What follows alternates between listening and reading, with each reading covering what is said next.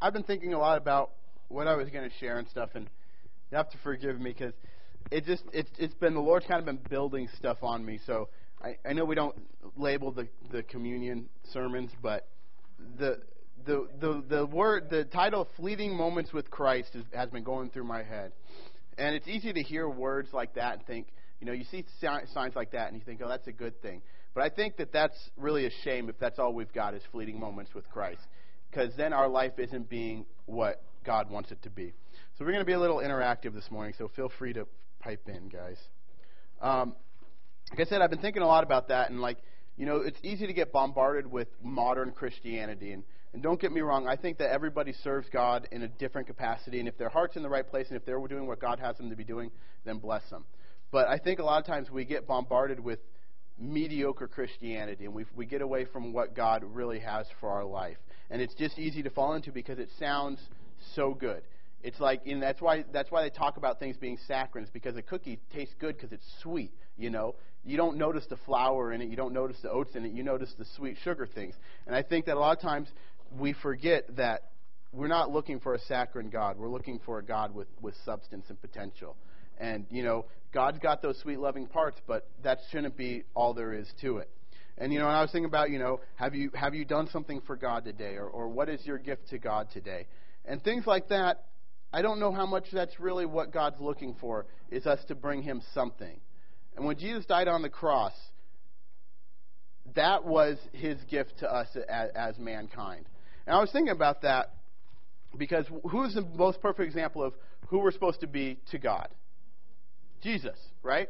He came here not only to, to save us from sin, but to set, show us the example of what it is to lead a godly life, to be like Christ. That's what Christian means. And I couldn't find it anywhere, and, and maybe you guys can correct me, but is there anywhere in the Bible where, where God tells Jesus that he's going to die on the cross for the sins of man? Isaiah? It's in there? But it's, a, it's more of a prophecy type thing, right? So before God, before Jesus came to earth, that was already in his will because we know when, when God talked to him throughout all the New Testament, there's no point of him saying anything like that. So from the day he was born till the day he died on the cross, that was his that was his his mission in life was to go on the cross. It wasn't something that suddenly God gave him this word of this is now your purpose in life. And I think a lot of times we forget that our life is supposed to be to God. When, when, when he died on the cross, he bought us. It says we were bought with a price. Our life is no longer our own. So from the day that he bought us, we've got a life to Christ. Our life is supposed to be dedicated to God, not these fleeting glimpses of a, of a good spiritual experience with God. Not, you know, what am I going to do for God today? But what is my life? Is what is my direction? Is it finding my purpose in God and from every day of my life walking towards that? And the reason I share about these things is because it, it convicts me in my place because I'm a very I'm a very ADD person. It's easy for me to think of things and Well, hold on, I'll, I'll get there. ADD, attention deficit. You know, it's the, what all the kids have that they can't pay attention and stuff in school. You know, and you know, and I think a lot of times we we we attribute or the world attributes just problems with our soul and we try to say it's, it's a physical problem. You know, people, if, if, if they're emotionally imbalanced, you know, instead of saying you need to train your soul, we're saying, well, you're emotionally imbalanced, you know, so you need to, you need to get that figured out. Or, you know, you're, oh, you have attention deficit, you need to get that figured out. No, it's just soul training. And a lot of times we just need to realize what our weaknesses are and be able to train them. Where I was going with that was, I forgot. Um, no, but a lot of times, you know, it's easy for me to want to serve God and wake up in the morning and say, "All right, you know what? This I'm going to read my Bible. I'm going to pray. I'm going to really, you know, impart the Word of God to my kids and do all this stuff." And something else flies by, and I and I lose track of that. And I don't see that Jesus did that. I see that life came, and He made that a part of His walk with God. And I think that's where we really need to realize that's the difference between doing something for God or having a spiritual experience. Is life's going to happen, and God put us on this earth, and He didn't take us away with when, as soon as we get saved, because we still have a work to do here, and we've got to be able to do that work and still deal with life. Um, let's look at um, Matthew 26.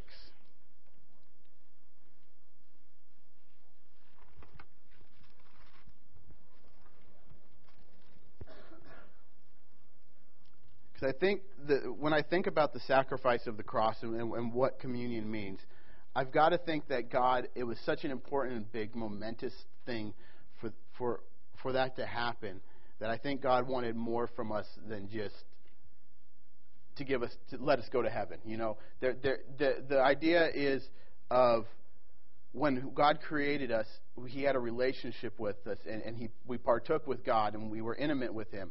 And then sin entered in, and that, that, that relationship was broken. And when, when Christ came, it gave us that opportunity to have that relationship again.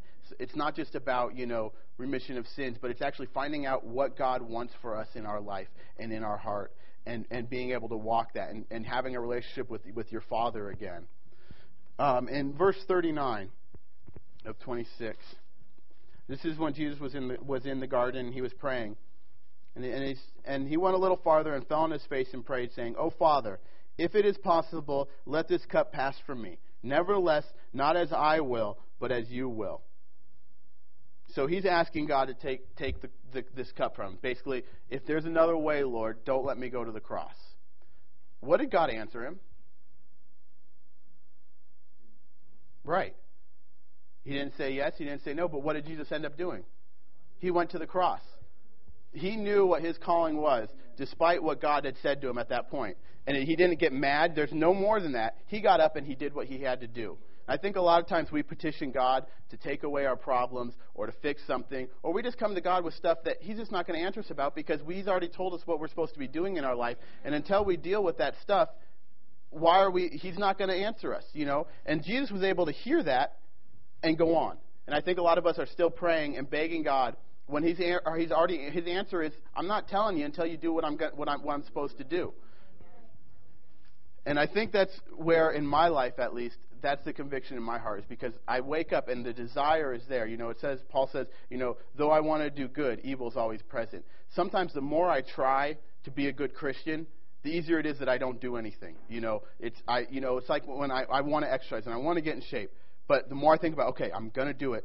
You know, of course, those are always the days I sleep in, or someone's making a big, delicious dessert. You know, and I think that we have to realize that life's going to happen. But if our goal is to serve Christ, it's not about this stuff being there. It's about what our dedication is. And if we just have those doing if we have a mentality of just doing something for God or chasing that spiritual experience, then we're always going to eat the cake. Then we're always going to sleep in because we haven't started our life to be to that thing. You know, if I'm running a marathon, it's a lot different than just wanting to get in shape. I'm not there's that's my life.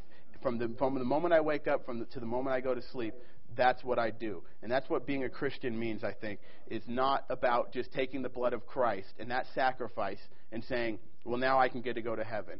But it's taking that blood that He bought with us and saying, Lord, now that I have an intimate relationship with you, what is my calling? What, what do you have for me to do? And walking that, not just on Sundays, not just when I'm reading my Bible, not just when the days are good, but every single day of my life and walking in that, whether life comes, whether, whether things happen, and being able to say, This is God, what you have for me. Servers can come forward.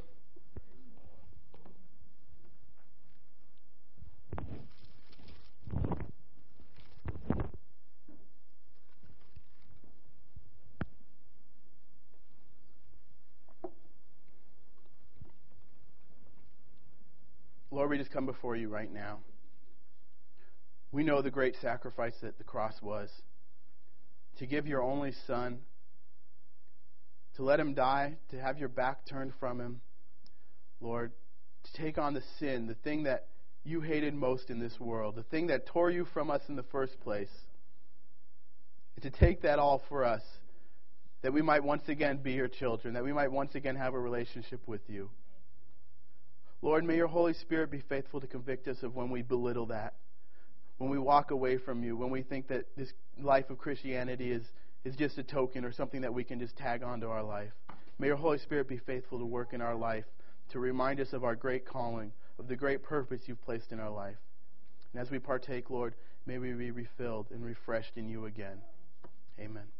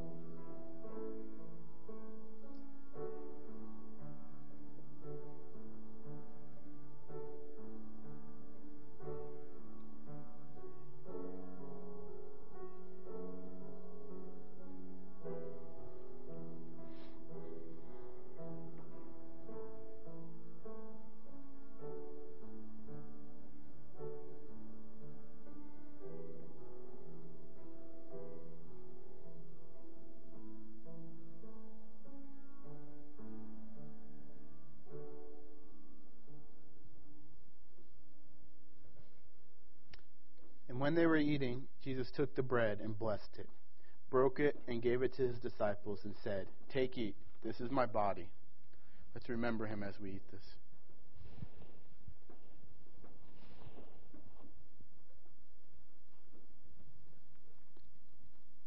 And then he took the cup, and giving thanks, he gave it to them, saying, Drink from it, all of you, for this is my blood, which is the new covenant, which is shed for you for the many remissions of sins.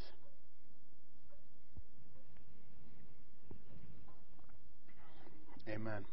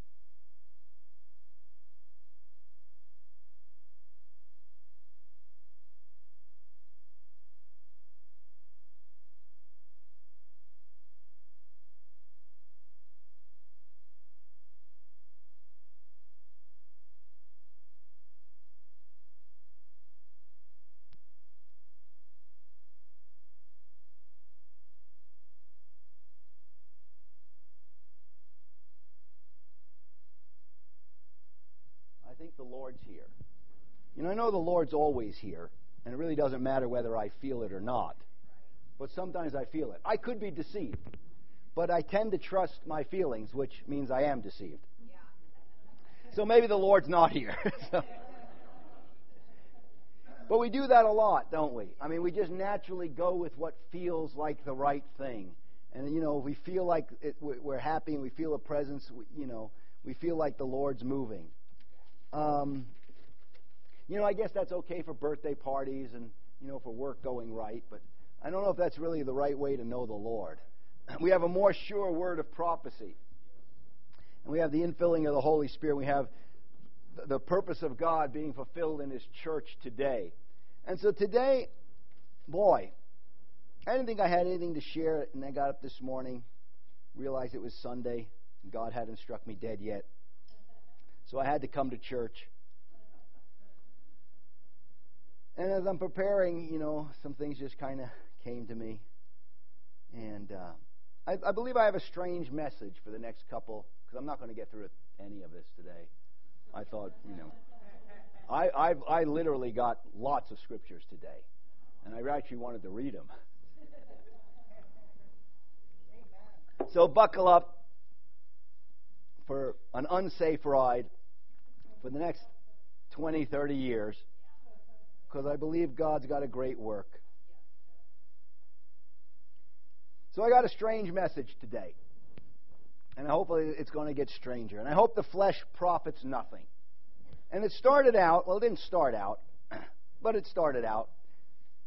Uh, let's turn, I, I read a strange scripture this morning. It was on Don's desk. Let's turn to 1 Thessalonians. Thessalonians. What's wrong with Thessalonians? ADT, I thought it was the alarm company.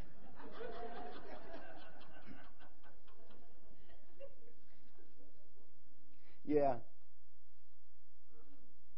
Yeah, he was doing fine until he said that, and I looked at him like, what are you talking about? I thought it was something good.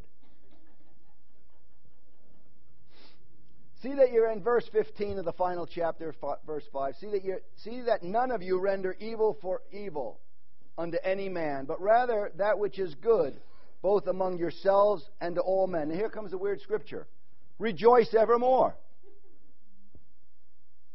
And if you read the rest of the Bible, that doesn't make any sense. Has anybody been alive more than, you know, 20 years? Rejoice evermore. My first question would be in the natural, why? What do I have to rejoice about? Well, I want us to put that in, in, in our heart because God is saying something to us and his ways are so far past finding out that we'd have to trust in Him by faith. So remember, just put that in, put that in your wallet. And remember to rejoice evermore. So there's some good news. The Bible means good news. But what I'm going to be preaching to you is not going to sound like good news to your flesh. The, Jesus said, The words that I speak unto you, their spirit and their life, the flesh profits nothing. But as we started out, we're trained to go by feelings. We're trained to, to rely on ourselves. And Proverbs says, Be not wise in your own understanding. Don't trust yourselves. And God wants to take us into a place we all talk about of, of Adam talked about it of being like Christ, who gave up everything. Now, when we think about giving up everything, I was very good at that before I got saved. I had nothing before I got saved. I gave up everything except for one big thing. I didn't give up. I was like the no, it wasn't you. I got I gave you up after we got married. Yeah, I didn't give up myself. There was one thing I was too rich. Jesus, what could I do to follow you? I mean, I thought I was trying to serve God, but I wasn't. Because in the Bible says when you didn't know God, you served other gods. I was serving the devil, just like you, just like all of us from time to time get in a place of our minds. But to follow him, he would ask me to do something that would be near and dear. Give up yourself. Wow. So, Lord, help us. So as we're, as we're, as we're talking about this, I'm just trying to figure out where to start because we've got a lot of good stuff. I'm going to start from the, the middle. as I was thinking about this, and again, as we're here in church and things like that, what is it that God is aiming for? There is a purpose in God that can get really cloudy. And there's really two mysteries at work in this world. And let, us I'll, I'll, read a lot of scripture. We'll lay, we'll lay some foundation. Second Thessalonians 2 7. Not where I wanted to start, but we'll start there. Or we'll try to start there. And as we're starting there, I want to salute you. I don't know where I heard this saying, but I think it's a good saying for our church as we greet one another. To those, we that are about to die, salute you. And we never take that aspect. But the Bible talks about that we're killed daily. We're counted as sheep for the slaughter. Jesus says, I send you like sheep into the midst of wolves. There's going to come a time that they're going to kill you thinking they do God a service. But most of the time we're looking at something totally different. But as Adam shared at communion, the purpose of God, and this is the mind-boggling story, this is the strange story that God, while we were yet an enemy to Him, while we had nothing to do, we weren't searching for Him, while we yet spit in His face, as we sang that song, When I See Your Face in Glory, and I just had to break. I'm going to be looking at the face that I spit on that I rejected, that I hit, and in a minute everything's going to be, amen, melted away. And we're going to stand with Him in glory. Then we're going to know Him face to face. Right now, we see through some stuff dimly. We got feelings and ideas and stuff, and all that God has to tear down. That's what He's about. Jesus came to the place, do I go through with this? And it comes to a place, yes, Lord, because there's a greater purpose. Well, how do you expect to rejoice? I need to know Him. There's nothing worth rejoicing in this world.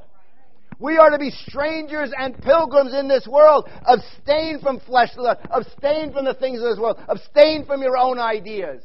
God has called us. God has called you. We didn't seek Him.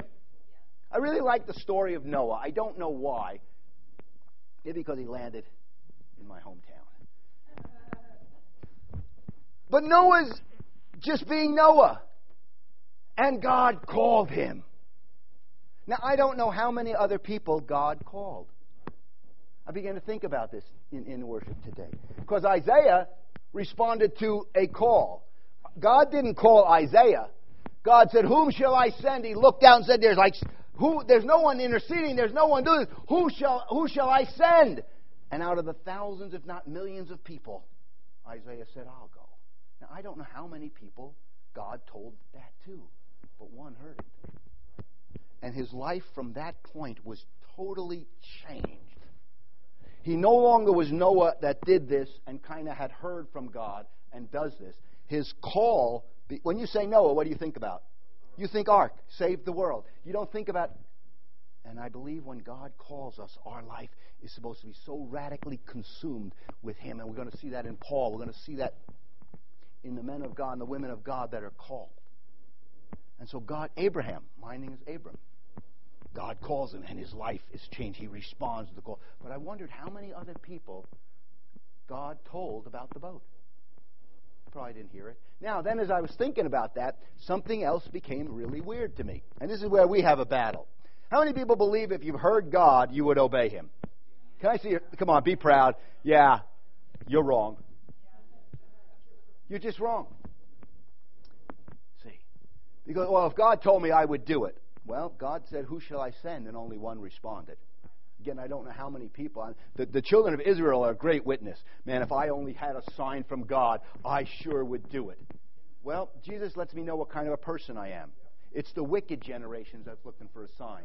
And God gave the signs to the children of Israel. By day there was a cloud of there was a pillar of smoke, and by night a cloud of fire. They had food every day. Their raiment didn't go out. And you know what? That's not faith. They couldn't rejoice even though everything in this world seemed to be going fine because we are not of this world. Our hope, our rejoicing needs to be in the call of Jesus Christ that when I was a sinner and I am a sinner and when He called me, I, my eyes were open and I've been translated from the kingdom of darkness into the kingdom of His dear Son. All my hope, all my joy, all my life must be here. Because if not, this world will wear you down and come against every purpose of God. And the ark seems stupid, and Sarah seems stupid, and David seems stupid, and my dad seems stupid, and the church seems stupid. Yes, they seem stupid to you because there's a way that seems right unto a man. It is not God's way. And God wants a bunch of strangers and pilgrims and abnormal people. This gospel is not normal. That's why people don't come and flock to get saved is one of the greatest stories that God so loved the world that He forgives you. No, I don't believe that. What? Because it's not of this world. And we are not of this world. Our affections need to be someplace else. My life needs to be someplace. My joy needs to be someplace else. And I need to continually stir that up in my mind. So we that are about to die salute you. And as I was thinking about that, talks about in, in Hebrews 13. Where I don't know why we turned to Thessalonians. We're surrounded, verse 13, chapter 13 of Hebrews, verse 1. We're surrounded by such a great cloud of witnesses. Therefore, run the race with patience. Now, when I read that in Turkish, the word race and um, contest is the same. And I looked it up in the in the concordance too, and that's basically what it, it means. Not just to race. It's a contest. It's an effort. It's a fight. It's contend. It's effort. It's suffering. And where we live. We have these two kingdoms. So there's a great cloud of witnesses. And I always, when I hear that, I kind of think. I don't know how the girls relate to this. But I think the gospel, now you're just going to have to hear me and don't get weird and don't condemn me, is a masculine gospel. Did you feel? Did you feel the? Well, who's God? Is he our mother? Is he your Aunt Matilda? Is he the maid? No. He's our Father. Now, does it mean he doesn't like women? He loves women. Okay? But as a masculine message. Okay, good. I know. I know it's hard. See, we are affected by the world we live in. See, that's what I'm saying. There's two mysteries that are at work right now. We got back to Thessalonians. Whew. Didn't think I was going to pull it off. Okay, Thessalonians chapter 2. 2 Thessalonians chapter 2, verse 7. For the mystery of iniquity does already work. Only he who now letteth will let until he be taken out of the way. There's a mystery of iniquity, lawlessness, sin, of Antichrist, of this world system. At that time, it was already at work. But we really know it started at the fall of man and already at work. And in another place it says if, if our salvation is closer now, talking about the second coming of Jesus Christ is closer now than when we first believed. But there is a mystery of iniquity at work. Lawlessness is increasing. And we see that. And the whole, it's saying the Holy Spirit has restrained that and restrained that until slowly, by slowly, He's moving out of the way. And I don't know about the end times totally, and I don't know about rapture and when He's going to come. Knowing my experience of walking with the Lord, He's coming after the tribulation. That's just my own personal opinion. I hope. I, I actually have two hopes. I'd really like to see the tribulation. Maybe you can, like, from 100 feet up or something. I'd like to see those things. I'd like to see the second coming of Jesus. I'd like to see what's happening. On the other hand, it's tremendously scary to see what the, the, the roaring lion going about seeking whom he can devour and people falling. So we have this the, the system or this mystery that's at work. See, it's a mystery. See, and we see it now happening very clearly in American politics. Things are totally uncovered, getting more and more uncovered. As long as we don't say it's evil, it's not evil. See, it's not abortion, it's not murder, it's not genocide, it's not uh, concentration camps, it's a woman's choice. Now, don't get down on them. You have your own choices too. They could be just as wicked. Jesus maybe didn't want to go to the cross. Judas just wanted 30 pieces of silver. I just didn't want to. Oh, well, there, there, where does James say? He says, where does fighting and war and things come from? Where does a lack of joy come from? Doesn't it come from your own lusts? Oh, man, because we forgot that we're not of this kingdom. We've been chosen, we've been called to build a boat. So today, we're preparing. We want to be the, uh, the, the, the gladiator school. We want to prepare our children. I talked about this. Why do I want to prepare my children on how to die well. See? Now we'll get back to Noah a little bit. And hopefully it'll all tie together. So Noah heard the call of God. What does, it, what does the Bible call Noah while he was building the ark? Does anybody remember? Is there any Christians here? Anybody read your Bible? He was a blank of righteousness. Thank you. Wow. Nobody gets to go ahead. He was a preacher of righteousness for 120 years. Now, so we have the mystery of iniquity, and, but there is yet another mystery at work, which we've talked about and we'll talk about more. The mystery of the kingdom. Jesus says, I'm going to tell you about the mystery of the kingdom. The kingdom is hidden. It's like a treasure hidden in a field. It's like uh, Maya, yeast hidden in, in a, uh, dough. It's like these things. It's Christ in you, the hope of glory. And we go, oh, get serious. God would never do this. Who said that? Who said God would never do this? Yeah. Who told you to think like that? Who told you you were naked? Who told you that God wouldn't send his son? Who told you that you weren't a sinner? Who told you? Who told you not to rejoice? I just don't. Exactly. You leaned on your own understanding. Anything that is not of faith is sin and will rob us of our joy and our relationship with Jesus. So God is going to, we'll keep the mystery of iniquity here. It's already at work. And like I said, that affects us. The, the world that Lot lived in affected him according to the Bible. It says, though Lot was a righteous man, the conversation and the press of the society and the system wore him down to ultimately he committed incest with his own daughters. My God, is the man saved? Yes, he was a righteous man, but he was pressed. He refused to hear the call. He lived his own life. Oh, well, there's nothing wrong with that. It's from hell, I tell you. Hallelujah.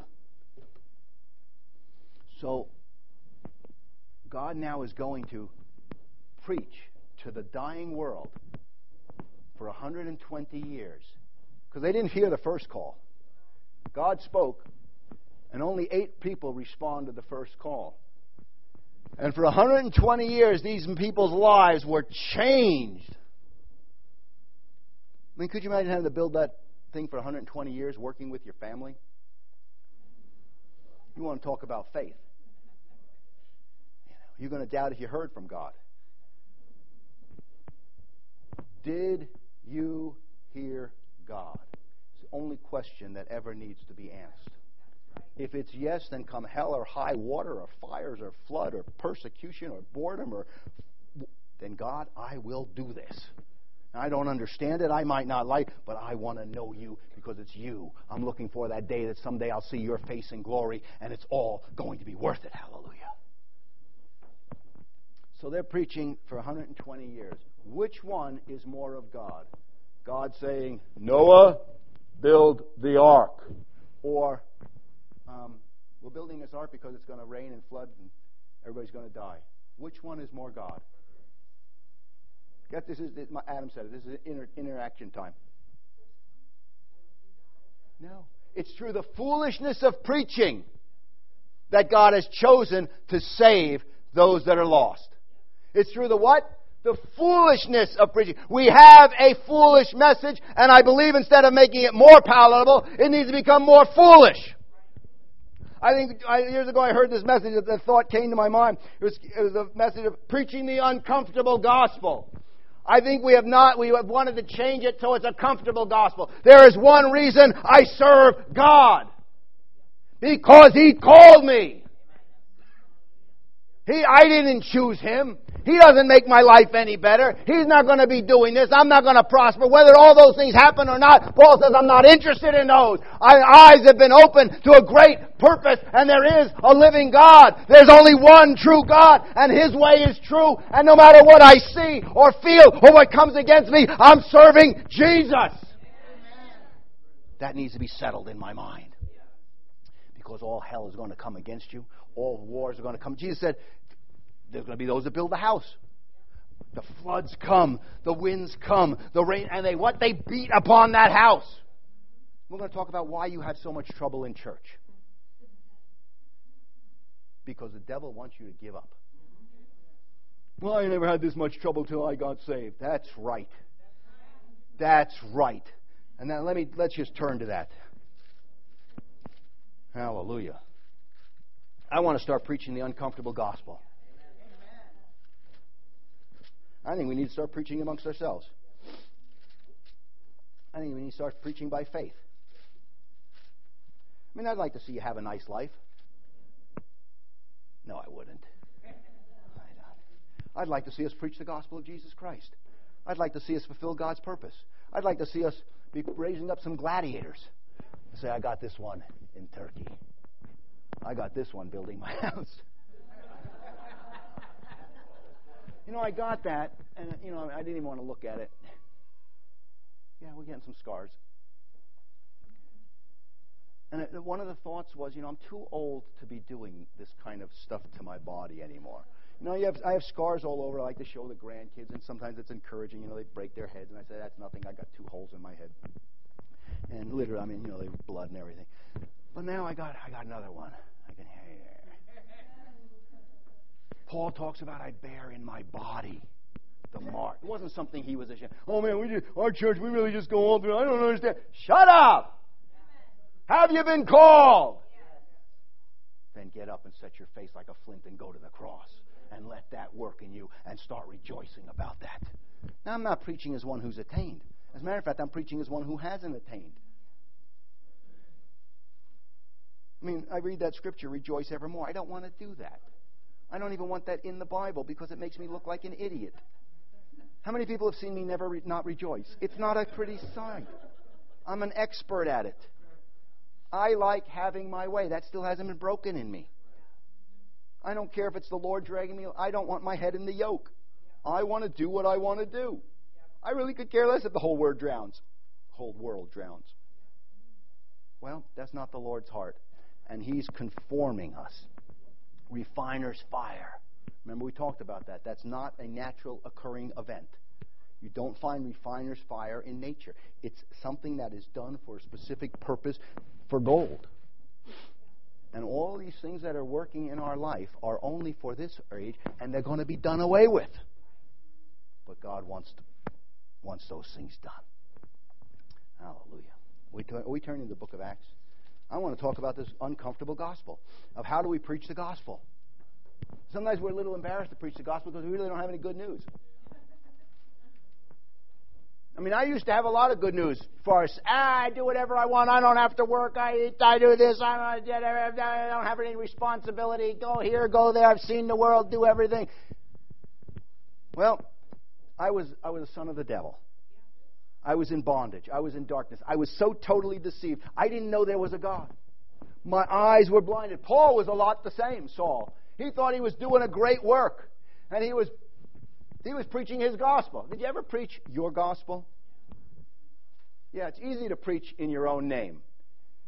And that's that's one of the deals. Paul's out persecuting the church. He's being a righteous man. He's got, he's, and later on, he actually talks about that as garbage, not as something good.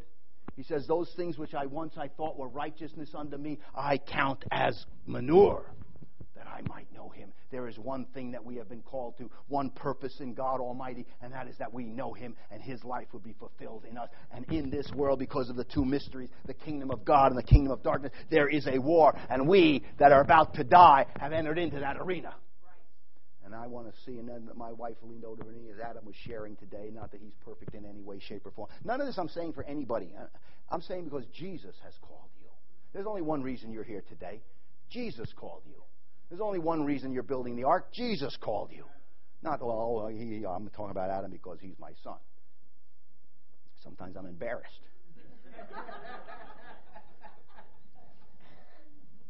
I'm talking about Jesus, hallelujah. You ever notice a wall out front of his house? I got three quarters of it done in about a month. It's been two years.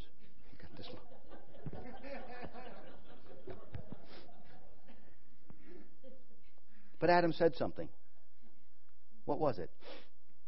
We'll get back to it. Yeah.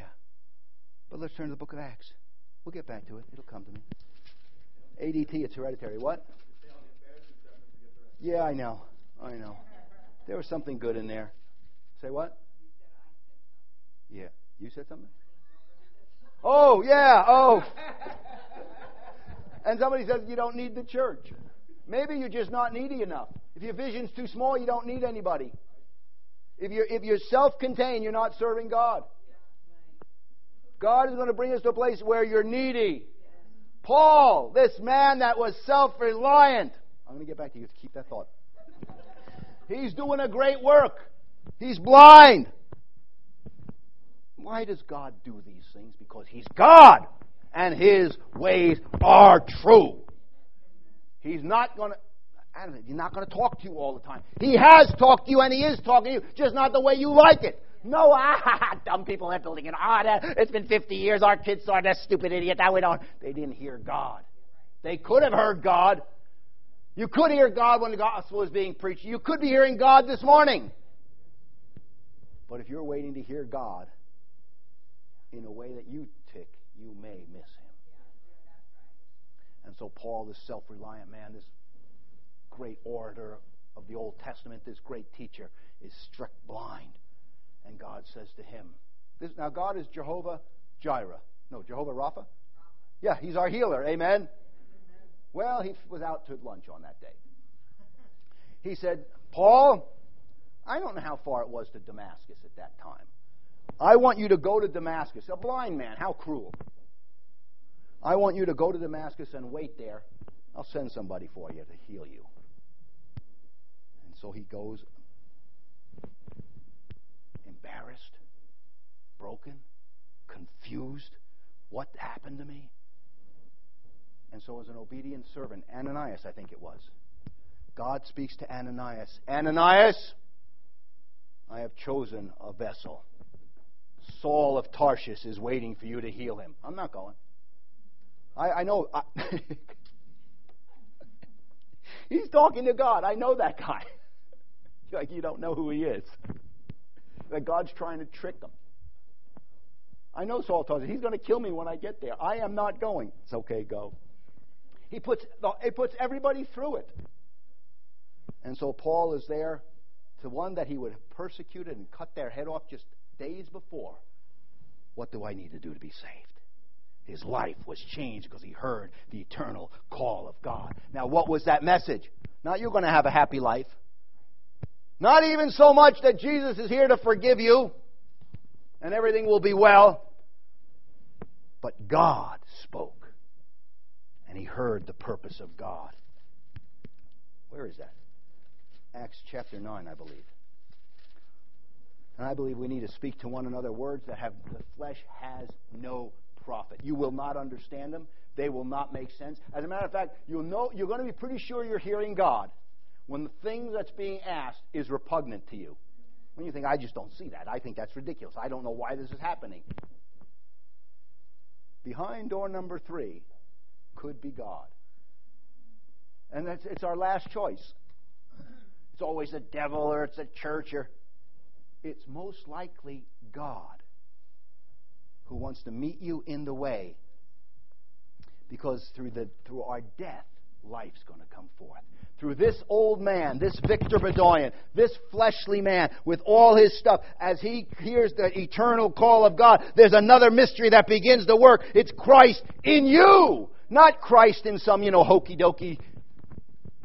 It's Christ in you, Paul. It's Christ in you, Noah. Well, not totally at that time, they didn't, but I'm not going to get into that. It's Christ in you, Peter. It's Christ in James. It's Christ in the Corinthian church. And if we don't see the call of God, we might be disillusioned by the Corinthian church. You guys are getting drunk at the communion. I mean, how reprobate can you get? And he rebuked them as a father. But he says, I also know there's another mystery that's at work. That's the mystery I live for because my eyes have been opened. And no matter what fire comes, no matter what army comes, no matter what feeling comes, no matter what condemnation comes, no matter if there's a, there's a demon of, from hell given to buffet me in the flesh, I've met God. Hallelujah. That's what we're preaching. Not, well, we have a better message than the world. I have no, I have the best message, but I don't have a better message than the world. You want to learn how to go get rich? Don't listen to me. They got all these wonderful seminars. You know, I'm listening to some people, they charge thousands of dollars for all these things that go around out here. I'm listening to them, I said, we do that, but we get called a cult. We don't charge enough. We don't charge enough to get people off drugs. We don't charge enough to learn, teach them how to have moral life. We don't charge enough how to raise your children. We're a cult because we've heard the eternal voice of God. That's why they were called people of the way. Another word, way of saying they were a cult, man. That's a weird way to do it. Do you see the way they do stuff like that over there? Talking about this guy who's raised from the dead. They're nuts over there. They love one another and they eat together and they pray together. Now, preaching about this Jesus, we don't even understand that. You're not supposed to understand the gospel. Here's the message. Verse 4. when did this happen? Let's start in verse 1. Paul, yet breathing out threatenings and slaughtering against the disciples of the Lord. That would be me. Yeah, have you ever met the Lord in one of your embarrassing moments?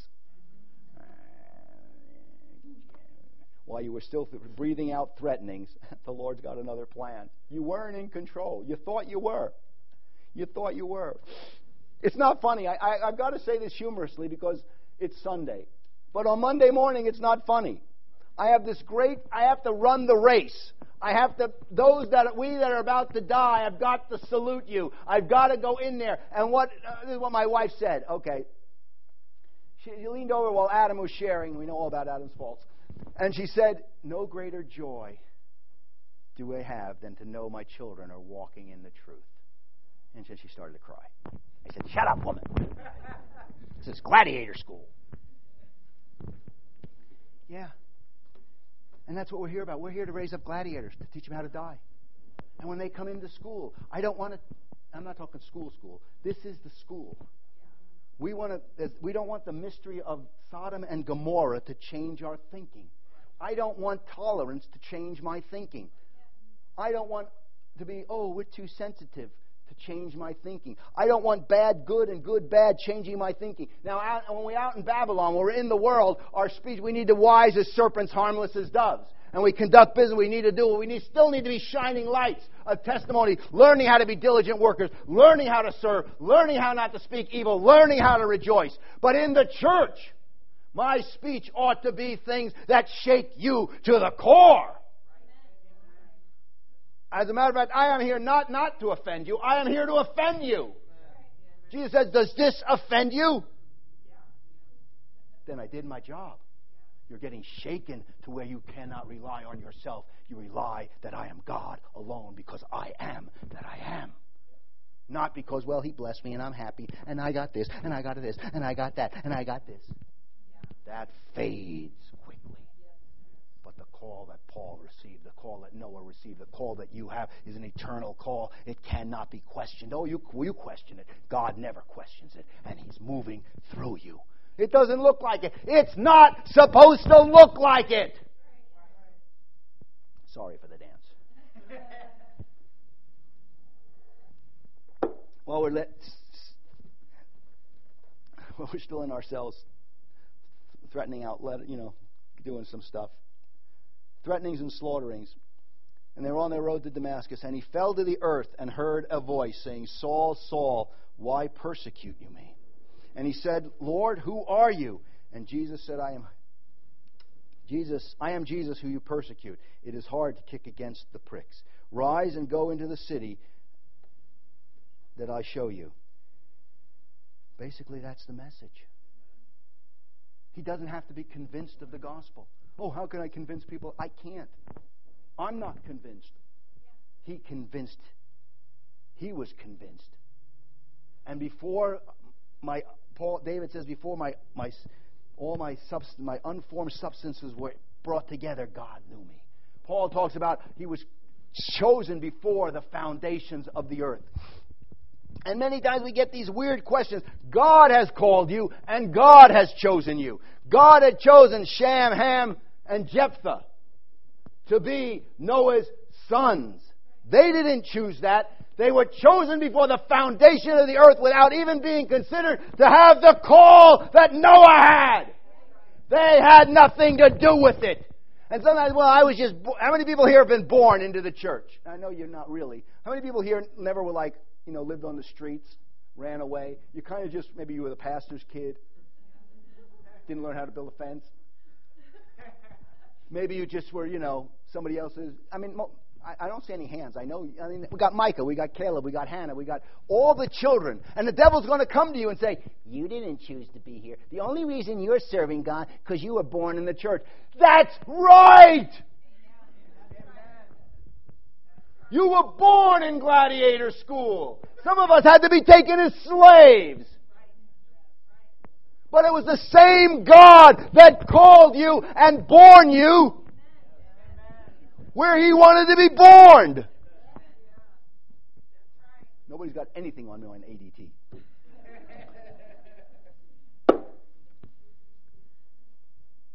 Sham, Ham, and Jephthah were chosen by God before the foundation of the earth. Noah's children. Joseph was chosen, had nothing to do with it. God has called you. Well, it doesn't make sense. Here's what makes sense, Paul. I am God Almighty. Serve me. Now, this man was so nuts. You know what he did? He did that. I mean, what, what a ridiculous thing to do after he got his sight. He said, Boy, that was, I know what I was drinking then. That was pretty strange. Now i will come to myself. You know, I'll be a better Jew or something. Years later, do you know all that Paul has to say? He has one thing to say. He's preaching the uncomfortable gospel. Not, well, you know, and they knew, they knew Paul. They knew he was of the Sanhedrin. Was he of the Sanhedrin? Yeah. He was a Pharisee of Pharisees. They, this man had a great life. He was a respected man. He could have started the universities and colleges. And he stands now before kings and before the whole Roman Empire as a vagabond as a stranger, as a nut. And they look at him and said, Paul, we knew who you were. What are you doing? Could you be, Don said this a few days, a few weeks ago, and it, it bothered me. But it wasn't what Don said. His mother asked him, Do you regret any of the things, any of the choices you made? And that just stuck with me. And there's a first response. You know, I used to think, you know, if I could go back and make better choices, I'd do that. I can't. I mean, not I can't go back. I'd make the same stupid choices because I'm me. And second off, it wasn't me. God ordered my steps. And God directed my steps. And third off, that's vain imaginations. Oh, you know what? If I was only, you know, and I. How come I wasn't born like Nancy? I have to stay with my dad building this stupid ark. You weren't born that way because God called you. Do you know why you're in this stupid church? Because God called you. Do you know why you have to believe this stupid doctrine? Because God called you. Do you know why you need to preach the gospel, Paul? Because I asked you to do that. Amen. And years later, his back is laid open from time to time. He's chased by Jews and Romans alike. His life has gone from someone of great respect and great honor to uh, this vagabond group that the Roman Empire is trying to squash. And the king says, Paul, you've gone mad. Well, he has an uncomfortable, uncompromising gospel to preach. Not, well, you know, I'm real happy and uh, I want to tell you how Jesus has made my life wonderful. I heard God. And he, that's all he repeats. He said, I heard this, and God said, Serve me. Uh, if you don't believe me, turn to Acts 26. But see, if you don't believe me, see, Jesus said, we're going to get back to this thing. Sometimes we're waiting to hear God, and He's already speaking to you. It's a common, it's a common mistake that we make. Remember the story of Lazarus and the rich man? How many of you, okay, this is a Bible question. How many of you are reading your Bible? Hut, hut. We've got Lazarus and the rich man. Know the story? Lazarus dies, rich man dies. What does the rich man say to Father Abraham?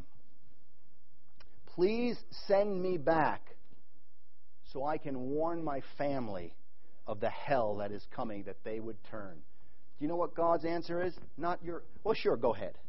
Because God wants everybody to be saved and He'll do everything. No, He won't. He's got a purpose you know nothing about. All He's asking from you is to hear the eternal voice and do what He says. Your ideas, your, um, your concepts, your feelings are, from at the very best, are hellish and God has no intention of counseling with you for your opinion. I'm sorry to let you know. Well, if I, Bible says, come, let's counsel together, and God says, this is my counsel, that's it. I don't need to hear from you. Tells the Job, Job, if I was hungry, if I was hungry, would I ask you? I have a golden cattle on a thousand. You are, but it's the love of God. But because the system has been corrupted, the mystery of iniquity began to work from Adam and now is growing more and more, it affects us. And we think, oh, well, we need to have a tolerant gospel, and we need to be this, and I need to, be, you know. No, we need to be the hard-working, diligent people that are living in peace, preaching the uncomfortable gospel, glorifying Jesus Christ in every possible, and amongst ourselves have that call, understand that God has called me, and I'm here, and I'm in the gladiator field, and I'm learning how to fight. And every time I get hit, it's going to hurt. But you know, there's nothing worse. I don't know if anybody's ever seen had this experience. And, and you know, we, we, we waste so much money, and I'm not, I'm not against college, not particularly for it, but I'm not against it. But they, we spend so much time and money on things trying to learn that the Hinyechpaid, the five brothers, could teach him. I learned things that PhDs haven't learned when I was five years old because someone got the message. I understand that real clear. But now, because of that, you, you realize how stupid people have become? People don't even know not to cross the street when cars are coming. They actually have to stop the cars so, oh, now I can cross the street.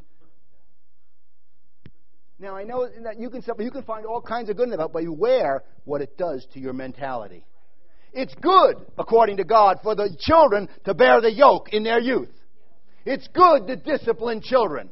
It's good to teach them their way. It's good to learn how to fight. And when, you, when I was a kid, if you ever got to a guy that had scars on his face and hands, it was scary.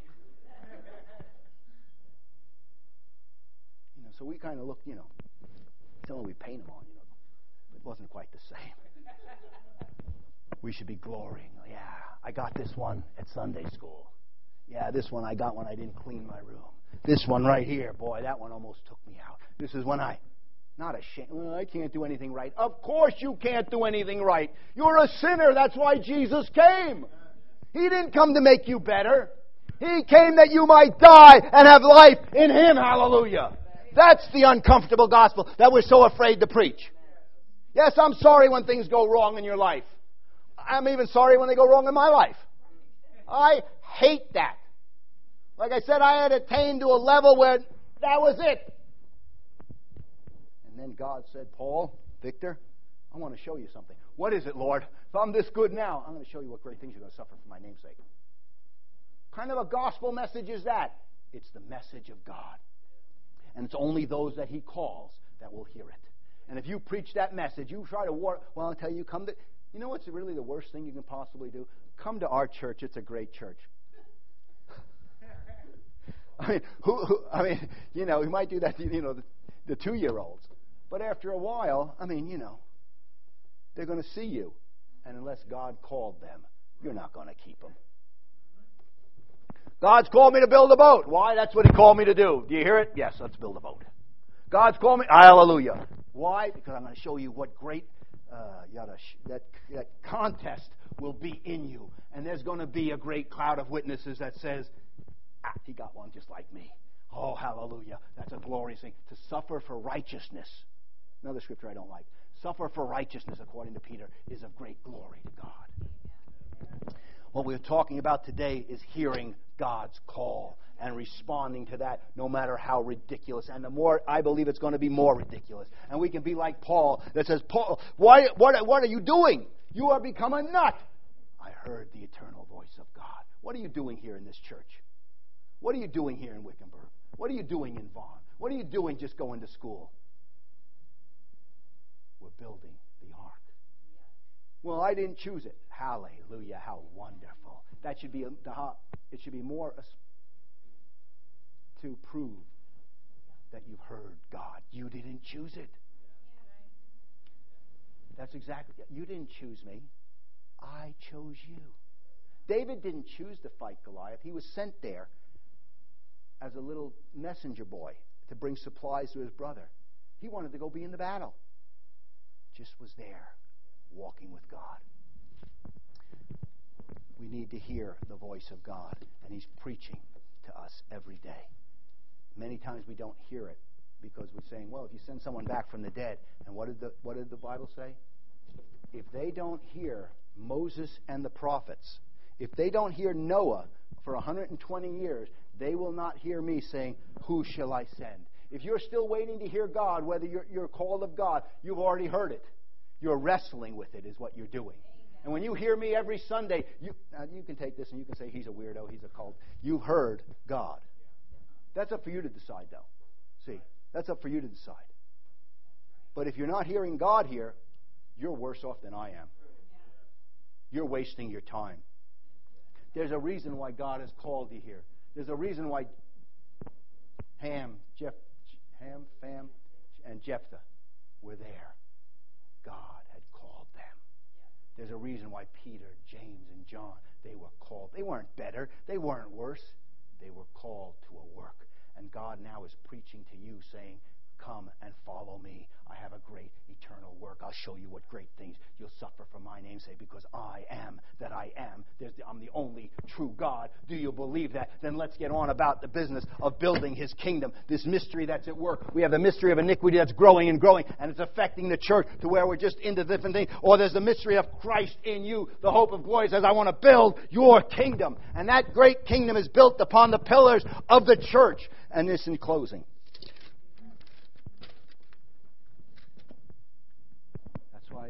Have you ever noticed you have more trouble in church than almost anywhere else? You have more trouble with the brethren because it's God's purpose.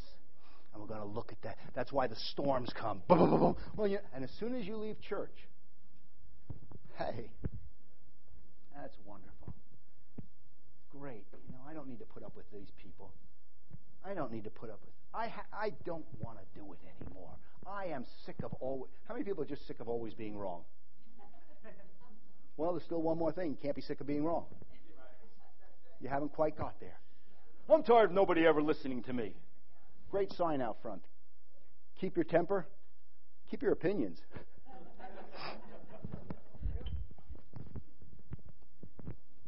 There's a place for talk and counsel, but there's a greater place to hear God.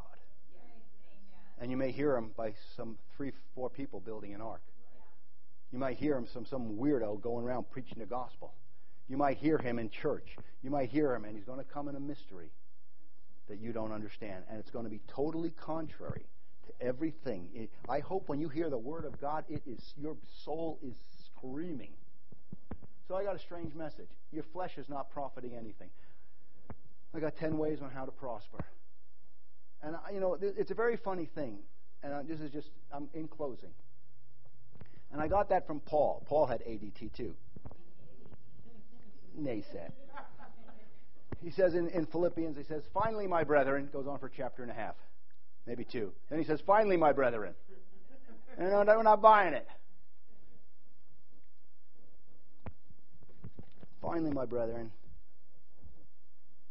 we're called of the Lord. And I believe our words need to be of faith and power, and the flesh profit nothing. Beware of how we speak. Let's respond to the call. Our life needs to be evolved, revolving around and integrated in to the call of God. If not, pretty soon the ark takes second place because I've got more important things to do. You know, to, to get through in this life, you don't need God. There's plenty of people that go to work every day. I mean, they not. I mean, they need God, but not in the sense that we have a relationship with Him. You can get on fine, but it's the ones who sacrifice and suffer and come to gladiator school and learn that they're. You know what? This is a good thing. It's not a bad thing to suffer. It's not a bad thing to have discipline. It's not a bad thing not to have your way. And the, the final scripture is rejoice evermore. Oh, how would I possibly do that after this message? Well, you'd have to you'd have to hear the call of God. Because if not, it's going to be it's going to be bad news. Amen? Amen. So we've got another 20 years of you know hopefully some good stuff ahead. But I believe now I need to hear have I heard God? End of conversation. Then I need to be doing what he says. How have you heard God? If you don't hear the prophets and Moses, you're not going to hear the Holy Spirit. If you didn't hear the call of God to Noah, you're not going to hear Noah when he's building the ark. If you're not going to hear me, you're not going to hear Peter preaching the gospel. If you're not, if you haven't, if you haven't decided that God has called you, you're missing out every week when you come here, because you're taking the word that's being spoken to you and and you missed the call. Get to the call. Amen. Amen. Hallelujah. All right. Bless the Lord. We have a great, I'm going to say it anyway, Easter lunch. I've never said that before. I'm feeling good. Right after, right after, right after church. Amen. Amen.